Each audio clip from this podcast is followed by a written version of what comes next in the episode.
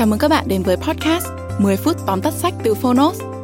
Trong podcast này, chúng tôi giới thiệu nội dung chính của những cuốn sách tiêu biểu mà Phonos lựa chọn, bao gồm những tựa sách bán chạy tại Việt Nam và cả những cuốn sách nổi bật trên thế giới nhưng chưa có tại thị trường Việt Nam.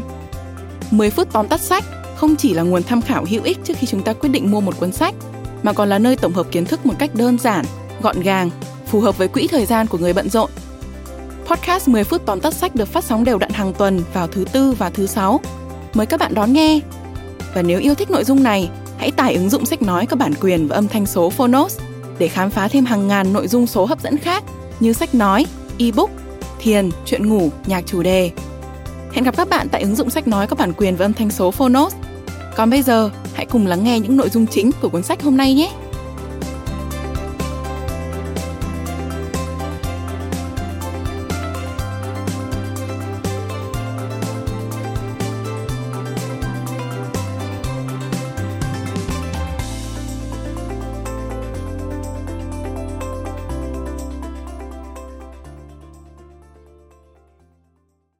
Bạn đang nghe từ Phonos. Tóm tắt sách Máu bẩn, ảo tưởng, tham vọng, bí mật và sự dối trá trong vụ lừa đảo lớn nhất thung lũng Silicon của tác giả John Carrero.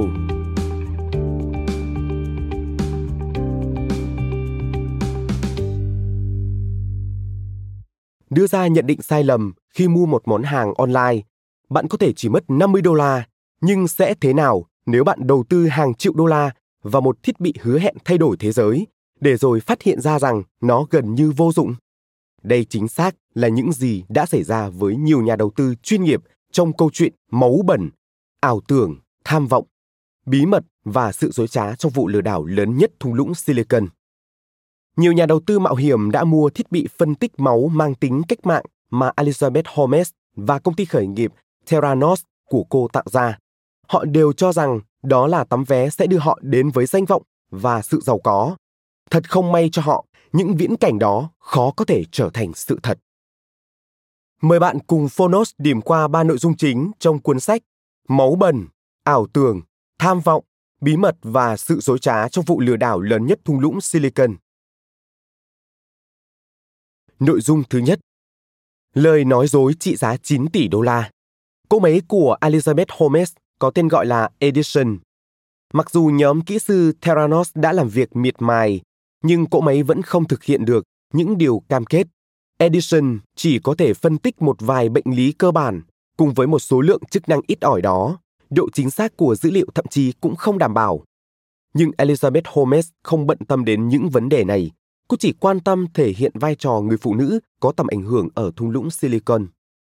Holmes tự coi mình là phiên bản nữ của Steve Jobs. Cô thậm chí còn cố ý hạ tông giọng trầm hơn so với bình thường khi nói chuyện trước đám đông, với ý nghĩ như vậy sẽ gây ấn tượng nghiêm túc trong lĩnh vực mà nam giới chiếm ưu thế. Những gì Elizabeth Holmes thể hiện khiến các nhà đầu tư bắt đầu chú ý.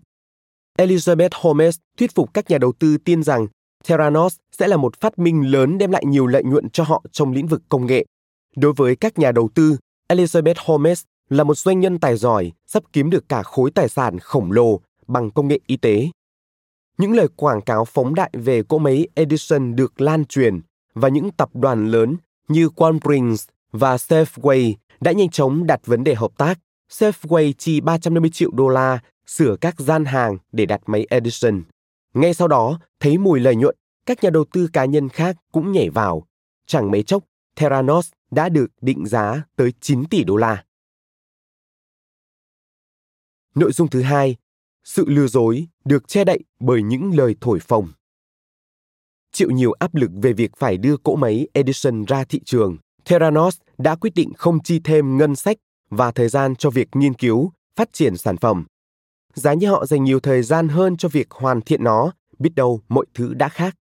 Tuy nhiên, Elizabeth Holmes vẫn tiếp tục khoác lác và đưa ra những nhận định không tưởng rằng thiết bị này có thể thực hiện 800 phân tích chỉ với một giọt máu. Cô cũng khẳng định kết quả sẽ có trong chưa đầy một giờ và được xác nhận bởi Cục Quản lý Thực phẩm và Dược phẩm Hoa Kỳ FDA. Mọi lời nói đó đều chỉ nhằm quảng bá vì mục đích thương mại. Xét nghiệm duy nhất mà chiếc máy này có thể thực hiện là xét nghiệm miễn dịch cung cấp dữ liệu về các mức protein, còn hầu hết các xét nghiệm huyết học và hóa học nói chung đều vượt quá khả năng của máy.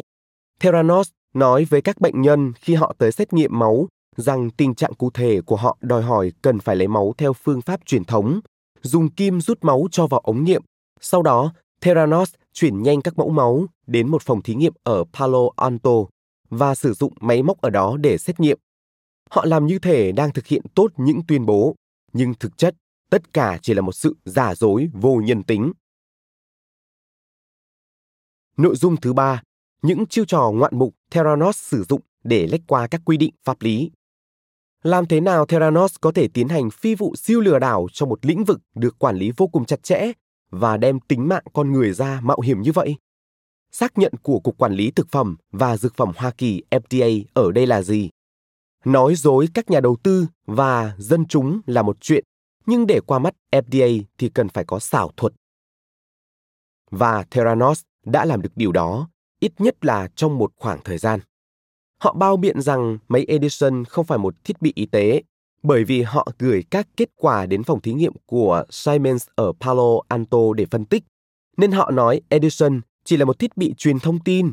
Điều này có nghĩa là Edison không phải tuân theo quy định của FDA. Sự mập mờ này kéo dài một thời gian, cho đến khi tiến sĩ Schumacher, một trung tá quân đội, yêu cầu Edison phải được FDA phê duyệt thì ông mới cho phép sử dụng tại các viện quân y.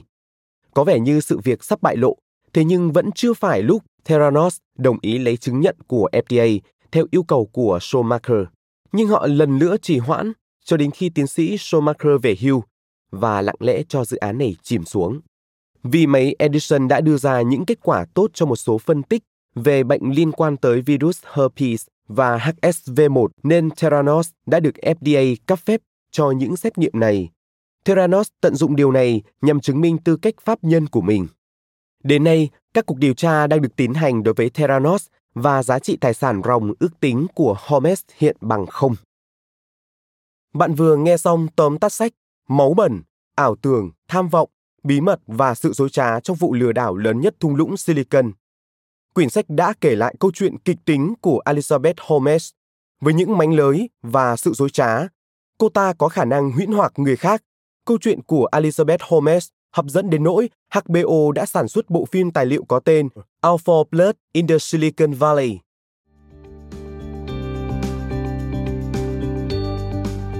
Cảm ơn bạn đã lắng nghe tóm tắt sách trên ứng dụng Phonos. Hãy thường xuyên truy cập vào Phonos để đón nghe những nội dung âm thanh độc quyền được cập nhật liên tục bạn nhé.